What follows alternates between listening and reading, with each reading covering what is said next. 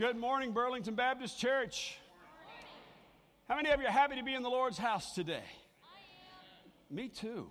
It's good to see all of you. If you're a guest, first time guest, we are honored to have you with us, and we're uh, grateful that you chose to be with us today and worship with us. My name's Kent, and I'm the senior pastor. I think most of you know me, right? Hey, we got chairs. Have you noticed that? We're almost done. We're, we're on the downhill slope. I think we're pressing on. So uh, we appreciate all the hard work that's been going into that. Appreciate your patience. We're starting a new series today, and the new series is kind of a different one.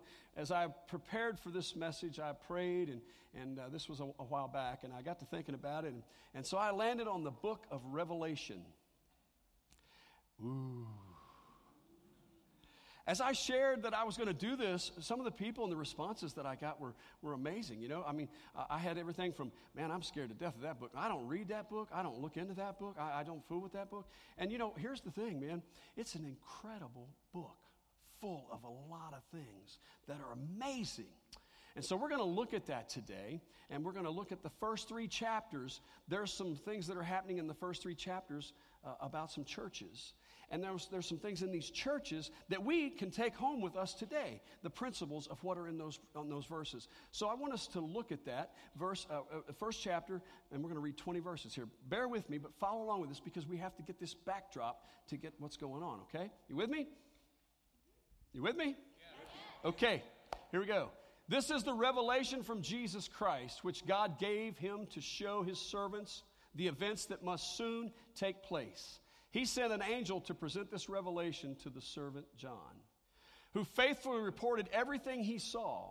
This is his report of the Word of God and the testimony of Jesus Christ. God, watch this. This is, I love this. God blesses the one who reads the words of this prophecy to the church, and he blesses all who listen to its message and obey what it says, for the time is near. This is a letter from John to the seven churches in the province of Asia. Grace and peace to you from the one who is, who always was, and who is still to come, from the sevenfold Spirit before his throne, and from Jesus Christ. He is the faithful witness to these things, the first to rise from the dead, and the ruler of all the kings of the world. All glory to him who loves us and has freed us from our sins by shedding his blood for us. He has made us a kingdom of priests for God his Father, all glory and power to him forever and ever. Do you ever think about yourself being part of a kingdom of priests? Wow, watch this. Look, he comes with the clouds of heaven, and everyone will see him, even those who pierced him, and all the nations of the world will mourn for him. Yes, amen. I am the Alpha and the Omega, the beginning and the end, says the Lord God. I'm the one who is, who always was, and who is still to come, the Almighty One. I, John, am your brother and your partner in suffering and in God's kingdom and in the patient endurance to which Jesus calls us. Watch this. I was exiled to the island of Patmos for preaching the word of God for my testimony about Jesus. It was the Lord's day, and I was suddenly I was worshiping in the Spirit, and suddenly I heard behind me a loud voice like a trumpet blast. I don't know how many of you ever heard a trumpet, but it's pretty loud. If it was standing right behind you, it'd really be loud. He's having a time of worship, and he hears this voice that's that loud. It blasts like a trumpet, and it said, "Write in a book everything you see, and send it to the seven churches, the cities of Ephesus, Smyrna, Pergamum, Thyatira, Sardis, Philadelphia, and Laodicea. When I turned to see who was speaking to me, I saw seven gold lampstands, and standing in the middle of the lampstands was someone like the Son of Man. He was wearing a long robe with a gold sash across his chest. His head and his hair were white like wool, as white as snow, and his eyes were like flames of fire. His feet were like polished bronze refined in a furnace, and his voice thundered like mighty ocean waves. He held seven stars in his right hand, and a sharp two edged sword came from his mouth. And his face was like the sun in all of his brilliance. And when I saw him, I fell at his feet as if I were dead. But he laid his right hand on me and said, Don't be afraid. I am the first and the last. Wow, I like this. I'm the living one. I died, but look, I'm alive forevermore. And I hold the keys of death and the grave. Write down what you see, both the things that are now happening and the things that will happen. This is the meaning of the mystery of the seven stars. Watch this. You saw in my right hand and the seven gold lampstands.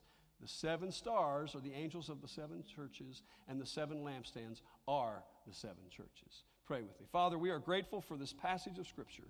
We are thankful for this book, Lord. I pray, God, that you bless the time we have together. I pray your Holy Spirit teaches us what it would have us to know. And I pray, God, that when we leave this place today, we will say it's been good to have been in your house. Thank you, Lord, for loving us. And thank you for John and for his writing of this and for Jesus revealing it to him, our Savior. And we pray, God, that you would just be with us now in Jesus' name. And everybody together said, Amen. So I've got to set a backdrop back against this because, uh, you know, when you talk about the book of Revelation, like I said, people have all kinds of ideas about it. And I want you to notice there is no S on this thing. It's the book of Revelation, right? So we want to get that right out of the gate. It's the book of Revelation. And there's this guy named John. Remember the name John? John was one of the disciples. At the time of this writing, they think John is pushing 90 years old, maybe older, and he's the only one left. Now, the book of Revelation is a book that's written in a, in a kind of a, a veiled language, and, and this language is called apocryphal writing. And so we don't have that today. And I think this is where part of the confusion can come in sometimes because, you know, this, this, stuff we read and we don't understand that. But it was written because it was written in veiled language for the church to understand, okay? So we got, we got this guy that's put on an island. Back in the day, there were seven churches on the Romans road. It was like the 275 loop. There it is. See the loop? And these seven churches were in this area. This is over, uh, over being overrun by the Romans. And so they're preaching the gospel in the book of Acts is where these churches were developed, some of them. And Ephesus is the book of Ephesians. It's the people that were at Ephesus, right? And so, so this church is established, and, and, and John was put out there on that little red spot for preaching the gospel, persecuted. Can you imagine? 90 years old, sharing the gospel. He's the only one of the 12 left, and he's exiled. Put in a place, man, I'd be screaming like, yeah, I knew this was going to happen. Here I am. What's up with this, right? You know what he was doing? Did you see what he was doing what we just read? Set this up. He was worshiping the Lord. And as I studied this and as I looked into this, I found it interesting that one of the guys said that this, this was a really bad situation that he was placed in, that this prison thing was not something, I mean, they were, they were mistreated. It was like a dungeon. It was horrible. And John is in this situation and God speaks to him. Anybody ever been in a dungeon in your life and you're worshiping and God speaks to you?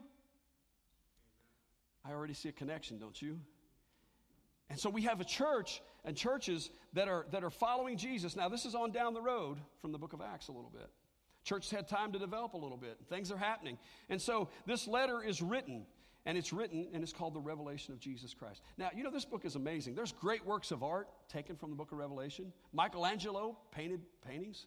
Um, there's even heavy metal bands that do songs about the book of Revelation. Yeah, it's a fascinating book, but it was written in a veiled language to some extent. I was a little boy. I remember going to church, and, and there was a preacher had this board. and It was about this big, and he preached the book of Revelation. And he drew on this board, and I just sit there like this. Wow. But this section that we're talking about sometimes is overlooked for all the other parts of Revelation. And these churches were a lot like us. You see, this was a bustling area. The, the area of Ephesus was, was huge. It was, it was a place where uh, it was like a metropolis to some extent. It was a cosmopolitan kind of a place. And to understand why he's writing this the way he is, we have to understand what he's writing to. You see, I believe that the book of Revelation is just like every other book in the Bible. I believe it's a book of hope. And sometimes I think we get confused because when we're, when we're into this, we, you know, we, we think, you know, I'm going to read this. And we haven't even read the rest of the book. I mean, how many books do you check out of the library and you take them home and you read the last chapter and start there? Come on. And, and, and, as you read the rest of the book, it starts making sense. I mean, it kind of pulls together. You see there's a theme here, and you see there's a story. And you know what it is? We win. We win. And this church is being persecuted, and this church is being drilled down. And, and John's out there, and, and he's on this island, and, and, and he's, he's worshiping, and God reveals to him and gives him hope. He says, Grace, peace, hope. That's the story of this book, is hope. Is hope. And so as we look at this, we look at these provinces of, of Asia. Rome is the governing, the governing body, and, and the Christians have been scattered all over the place. They're being persecuted in some places, being imprisoned. And poor John, here he is, out there on this island. A historian named William Ramsay says that his, his imprisonment and his, his isolation was like this such banishment that he experienced would be preceded by scourging, marked by perpetual fetters, scanty clothing, insufficient food, sleeping on a bare floor in the dark, working under clash of a military overseer. And we think our Monday mornings are tough. Right? You see what's I mean, this stuff is real and it's happening here and how lonely he must have felt. He's the only one left. And now he's on an island all by himself. But he wasn't alone. Jesus appeared to him. And I want to tell you something. Today you may be here and your heart may be breaking and you, you may be feeling like you're alone, but I want to tell you something. Jesus is with you. He is with you. So this angel appears to John in the middle of his situation. And he sets this thing up and he says to him, God blesses the one who reads this book and he talks to them. Now, you know, if it was such a bad thing, why would he tell us to read the book? And why would it be there if he didn't want us to know what it was about? So it says, God blesses those who read the words of this prophecy, but not just reads it, but he blesses all those who listen to its message. And there's a key word right here and obey what it says as it was presented to John. Where did this book come from? He who is, he who was, and he is to come. That's, who it, that's the author. When you look in your Bible as you read this, it's in red letters. If you have a red letter edition, how cool is that? Diane says I say that too much. How cool is that? So, it's my age. I'm sorry. He tells of this vision of seeing Jesus, and it's an amazing picture to this man who is, is isolated, and who's put in a tough place. And as we read this story, we see that the angel appears to this church, to him to write this letter to this church. It's one of the seven. And I believe I believe that the book of Ephesus has more in common with us than we think. The city of Ephesus, I think it does. Check this out. It was the Vanity Fair of the ancient world as you look it up. It was the third largest population at the time. There were over a quarter million people there. It's situated at the mouth of a river. Now, back in these days, we didn't have vehicles, obviously, like we do. So it's on this road that comes, three roads come into this town and a river. Guess what? That's a great place for commerce, right? And so, right in the middle of all this, they start building this incredible place. You realize that they were a lot like us? They had a stadium that had would seat 25,000 people. I just hope they had a team better than ours.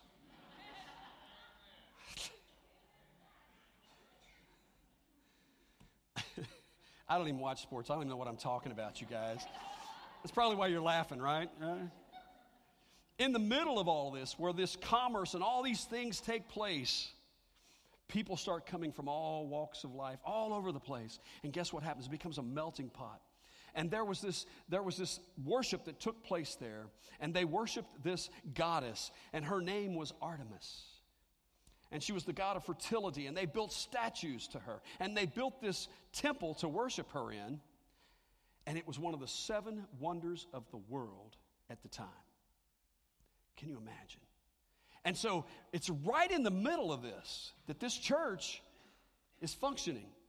It's right in the middle of this that things are going on. And, and so we see that, that, that the city was, was, was diverse, that it was, was uh, modern, uh, in fact, as we read about it, they said it was a cosmopolitan, wealthy, bustling area. Uh, it was the interesting uh, thing that they had running water. What? Did you know that? And they had they had hot and cold running water was happening. They had clay pipes under the ground to carry cold air. Can you imagine being a furnace repairman in that time? Imagine you had to be a clay work work with clay, you know, because they were made out of pottery. I guess it was a growing city. And this city was founded uh, uh, uh by uh, people that liked to work. In fact, they believe legend had it that this bee led the, beginning people years back, many, many years, led people, the bee, a bee, an insect, led them to this place. Can you believe this? And the bee's a little busy person, and so they were busy people, and that was their mantra. That was their brand. They even put it on their money. We got a picture of the money. Look at this. It's got the bee on it. Well, I'm glad we don't do crazy stuff like that in our time, aren't you? Come on, it's getting real now. Book of Revelation speaking to us, right? Yeah, these folks were, were living and thriving. And, and if you want to read about this, this, the founding, founding of this, this church, look in the book of Acts when you get home. Look in chapter uh, 18 and 19 because that's where, where it's talking about. And that's where Paul, go, it tells the story about Paul. He goes on these missionary trips and he goes into the middle of this city with all this stuff going on, with all this paganism going on, and he starts preaching Jesus. And the church just starts taking off. One of the main incomes that they had, this worship of this pagan goddess was so popular that they took all of their metal things and they developed this. It became an industry. It was their, one of their main industries was building idols to this thing, to this goddess. Paul goes in there and starts preaching, and people start getting saved. And guess what happens? There's a revival in this church, and the city's turned upside down. It's, it's in Acts chapter 18. Some of the, some people became stubborn, rejecting this message. Verse 9 of, of chapter 18 says this, uh, but speaking against, so they left, Paul, Paul left the synagogue and took the believers with him. And in verse 18 of chapter 19 of the book of Acts, it says, Many who became believers confessed their sinful practices. A number of them who had been practicing sorcery, watch this, brought their incantation books and burned them at a public bonfire. Wow, I thought we just started doing that in the 60s. Watch this. The value of the books, I'm reading the scripture, Acts 19, 18. It says, The value of the books was several million dollars, so the message about the Lord spread widely and powerful in effect. When was the last time that you know in history of a city was turned upside down and the economy was affected by a Christian movement? Powerful stuff, isn't it? I mean, it's happening. And this town this town is, is thriving and, and, and, and the gospel message is going out and they've had time. And so John has a letter and has a word for this church. And I believe that this church is a lot like we are today. Because, see, what happened was they got so busy, they got so busy that the main thing wasn't the main thing. Now, watch this. Watch this. In Revelation chapter 2, it says this I have this complaint against you. You don't love each other as you did at first. Did you catch that? You don't love each other as you did at first. The issue at hand was they had lost their first love. How easy is that to do? But see, what happened was they were busy and they were doing their thing, but then as this thing started going and growing, they got distracted. And the next thing you know, they're just doing because they're doing. And boy, I tell you, has that ever happened in a church? Huh? Come on. You know, I mean, doing just because. This is what we do. I don't know why we do it, but this is what we do because this is what we've always done. And the world around them starts suffering. The gospel message starts suffering. It's a thing that he's warning them about. You got to come back to your first love. The issue at hand was that they'd grown cold They'd shifted their, from their love for God to do the things I do for God. And it was more about works, and it was more about doing the things and just doing it, and then it became an end in itself. That ever happened in your life? And then all of a sudden, the next thing you know, it's just kind of, we're just doing it. And then it gets cold. And Paul is writing to this church, I mean, John is writing to this church. Jesus is revealing to him be careful, stay focused. Stay focused on what's important, what matters. See, the church at Ephesus was, was famous for their deeds, and they went from the great I am to the great I to do. And I think sometimes that can happen in our culture, can't it? I mean, sometimes we can get so busy. You ever feel like you're like just running, running, running, running, running all the time, and you think, "What in the world?" You Monday and then Tuesday, and the next thing you know, you come back and a week's gone, and we're just busy. And then we and we go through the motions sometimes of things, and, and then we don't even remember what we've done. Anybody ever is it just me? You know, I mean, I mean, seriously, this is important because because this church had lost their first love, and their first love was love. They'd lost the reason for why they were doing it. They were just doing it. God help us that we don't do that in this church and as the body of Christ in this country and in the world. And sometimes it's easy to do, isn't it? I mean, when you have a comfortable place to come and sit down and walk in, and I, am grateful for this place, don't get me wrong. But we come in and, and, and, and we go through the motions sometimes. And so, as I begin to think about our church, here's the mantra for the next year I don't want us to just go to church, I want us to go be the church.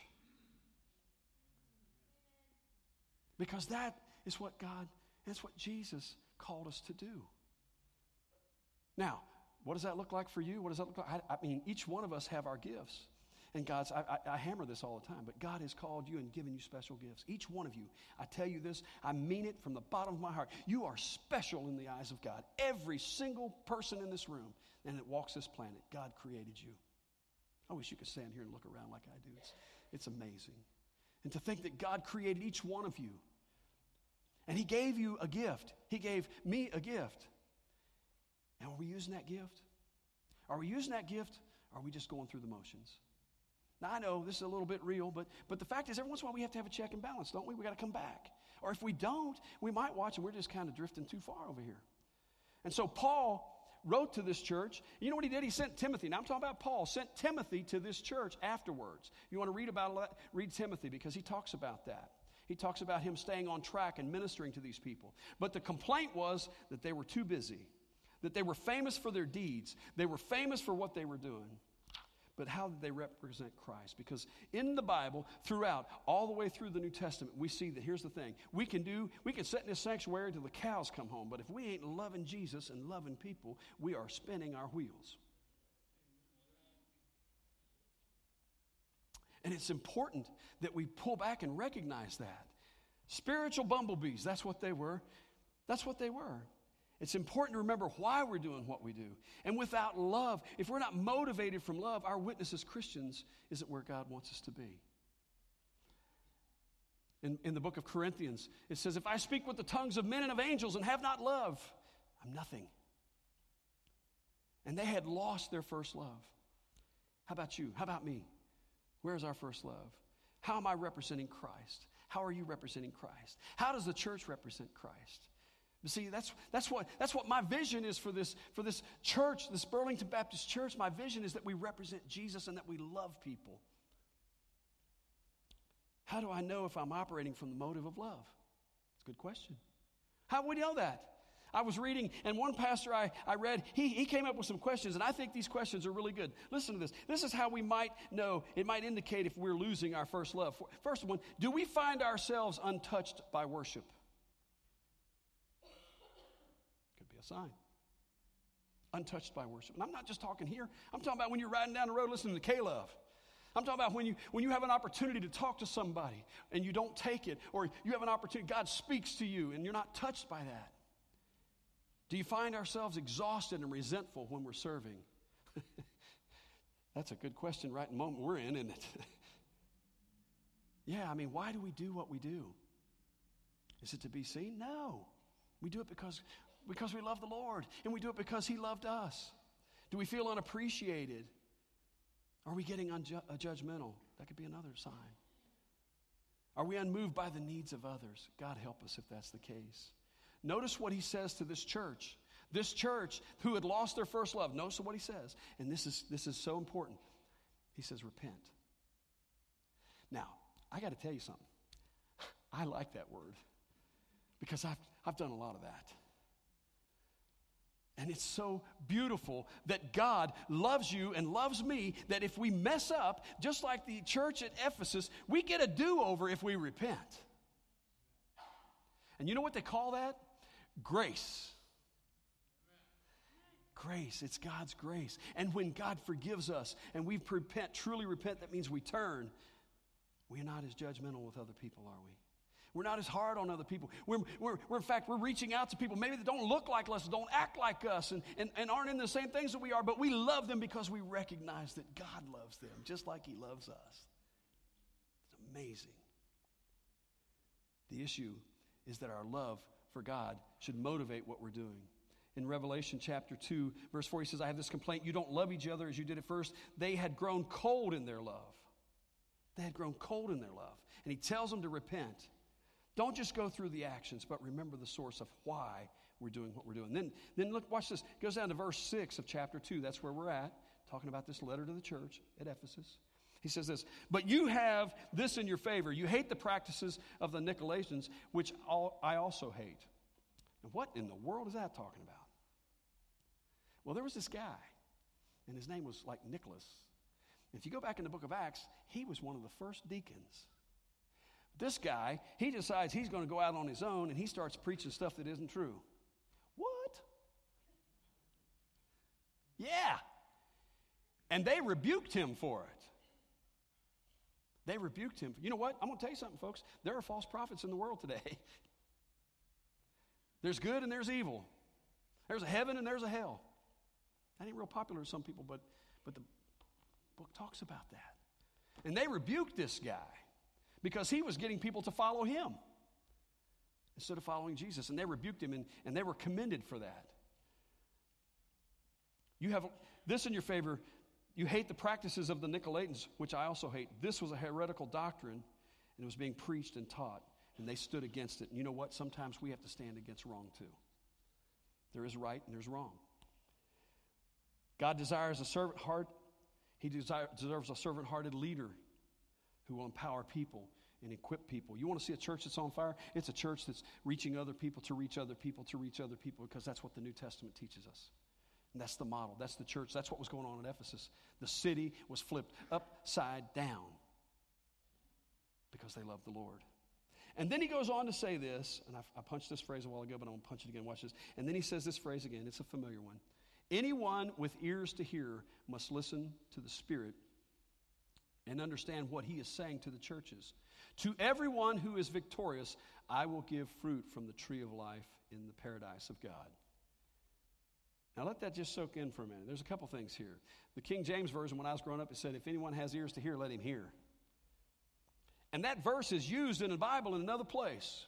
There's gospels in the Bible, right? You got Matthew, Mark, Luke, and John. These are called the synoptic gospels. They tell some of the same stories and they're very familiar. John's out here, he tells stories and they're true, but they're not always exactly the same stories. I mean, it's not the same accounts of the same stories. He's talking about things different. And these three mention, if anyone have ears, let him hear. And you know how many times it's mentioned? Seven times. And John's on the Isle of Patmos and he says, if any man have ears, let him hear. And you know how many times he says it? Seven. Coincidence. No, no, no. God has a plan. God is working in this.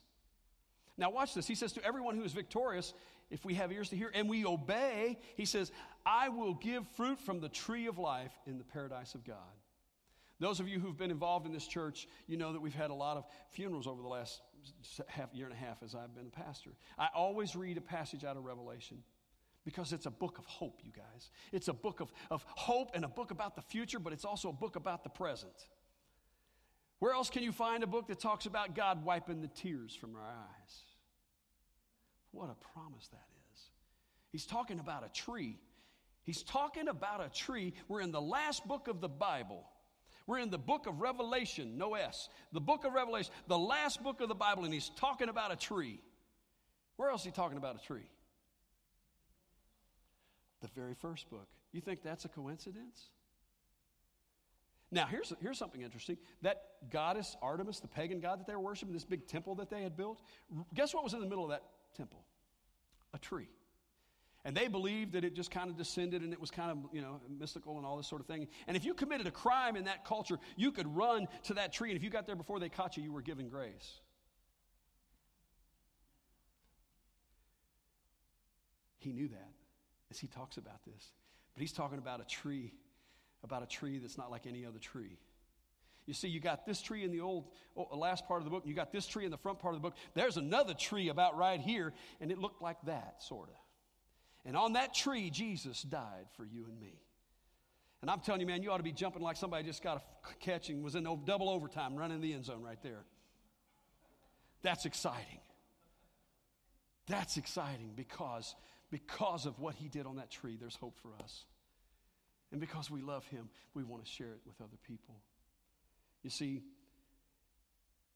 the tree of life, there is a heaven, and there's a time for those who are Christ followers. We will gather home.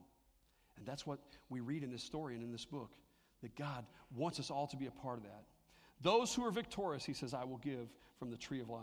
The Jewish rabbis believed that in paradise, the tree of life would be in the middle of heaven and that all might eat of it. And he's speaking about this tree. Everybody in that culture understood it. I don't have a tree in my yard that I go out and pick apples or pick something off of or oranges. So I don't understand some of this stuff. It's not in, I have to get in the culture of what they're in. And that's why it's so important, guys, that we, we do the backdrop on this stuff. The church at Ephesus, what's the conclusion? What's the takeaway for us today? What can we learn from this? Here's, here's a couple things that I think we need to remember. Number one is that, that the good news is that we can be rekindled, that we can draw to Jesus. But the big takeaway from this is that we're to love one another. In my mind, the big takeaway is to love each other and to remember our first love and why we're here, why we come to this place is because He first loved us. And we're not just going through the motions, that we're doing it because we truly, truly love Jesus. It's not just about going through the actions, it's about our motives. And it should be, be because He loved us. There was a preacher in America years ago, and his name was Jonathan Edwards. Great preacher, Jonathan Edwards. And he preached and was well known, and he was very religious. And he, he had this concept kind of thing happening where he, he caught himself being religious without meaning. And here's what he said. I want you to listen very closely. It's written in a little bit different English version, but, but you'll get the gist of it. He says, I was concerned about the things of religion and was abundant in duties I prayed five times a day in secret. It was my delight to abound in religious studies. But then one day, I was reading 1 Timothy chapter 1 verse 17. And here's what it says.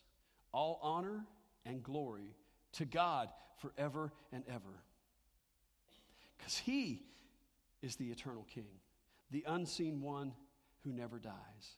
He alone is God. Amen. And then he goes on, Jonathan does, and says, As I read this, there came into my soul and was as if it were diffused through a sense of glory to the divine being. Boom, he had a connection.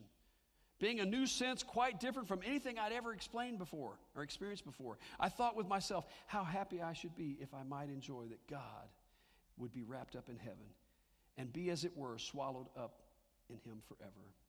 I kept singing over and over these words of the scripture to myself. Watch, here it is. And I went to pray to God that I might enjoy Him. And I prayed in a manner that was quite different from what I used to do. It was with affection. Whoever has ears to hear, let us hear. The message is grace and hope. The message is for you, and the message is for me. Rejoice in that. Be excited about that because when we recognize what God's done for us, we can't help but share the good word. Don't just go to church. Let's go be the church. Amen. Pray with me. Father, I thank you for your scriptures. I thank you, Lord, for this passage, and I thank you, God, for these men of faith and, and the women of faith that we read about in the Bible who, who give us examples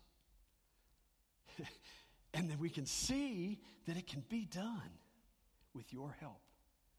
And God, as we, we read this passage today at, about this church in Ephesus and in this culture, we see, God, how that you can work if we'll be obedient to you.